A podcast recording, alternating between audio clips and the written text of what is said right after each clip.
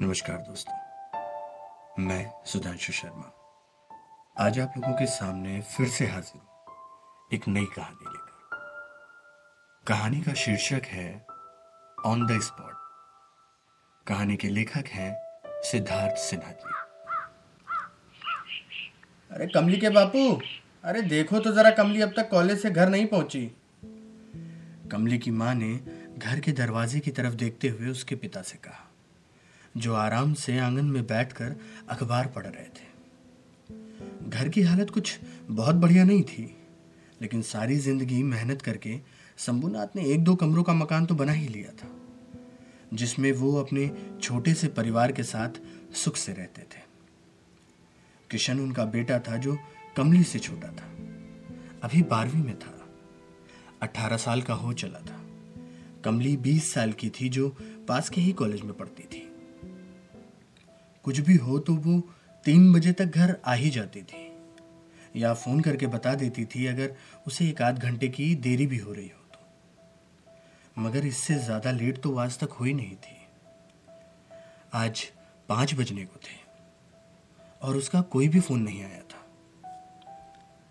अरे रुको कमली की अम्मा, तुम भी ना। अरे आज एक सितंबर है। आज तो उसका जन्मदिन भी है। अपनी सहेलियों के साथ थोड़ा कहीं रुक गई होगी कैंटीन में। अरे आजकल के बच्चे समझदार हैं। फिर भी कोई नहीं मैं फ़ोन करता हूँ उसको।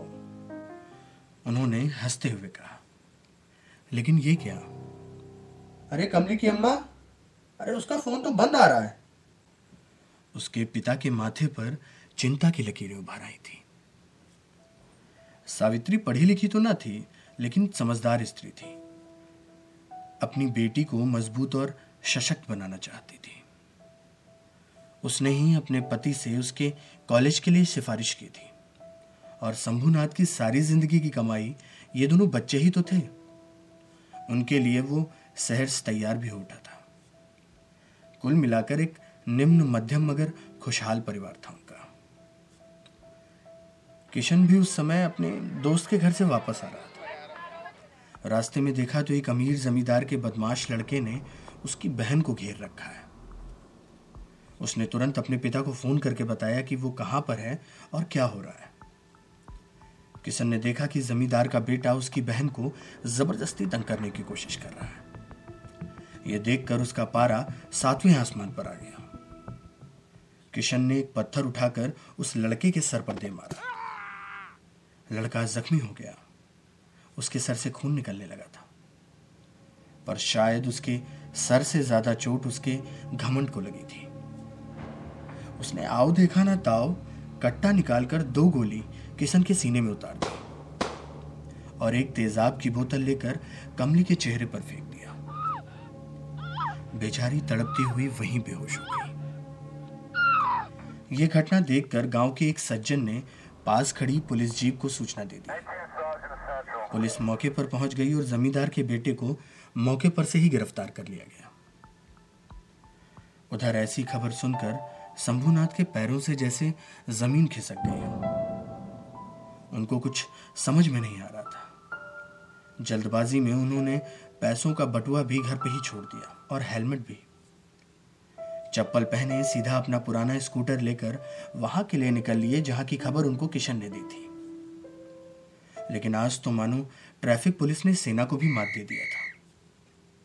आर्मी से भले कोई दुश्मन बच के भाग जाए, लेकिन ट्रैफ़िक हवलदार की तीखी नज़रों से बच पाना नामुमकिन था।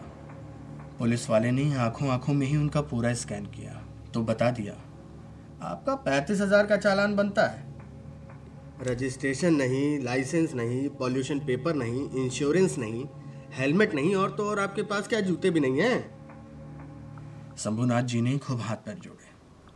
लेकिन कानून आज बिल्कुल अटिक था। बोला, बाबूजी, ये न्यू इंडिया है। यहाँ फैसला ऑन द स्पॉट होता है।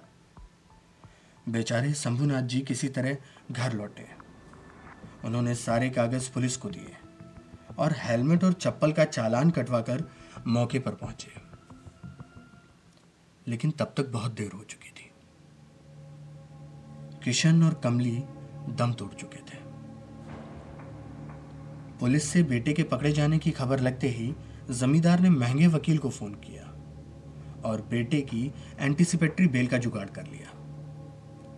अपने बच्चों की लाश को देखकर शंभुनाथ सर पीट पीट कर रो रहे थे और उनके हाथ में लगी चालान की पर्ची और वकील के हाथ में रखे बेल के कागज़ चीख चीख कर पूछ रहे थे। क्या न्यू इंडिया में हर गुनाह की सजा ऑन द स्पॉट मिलती है? तो दोस्तों, ये कहानी थी सिद्धार्थ सिन्हा जी की। मैं सुधांशु शर्मा। आता रहूँगा आप लोगों के बीच कुछ ऐसी ही कहानियाँ लेकर, कुछ ऐसे ही किस्से लेकर। धन्यवाद।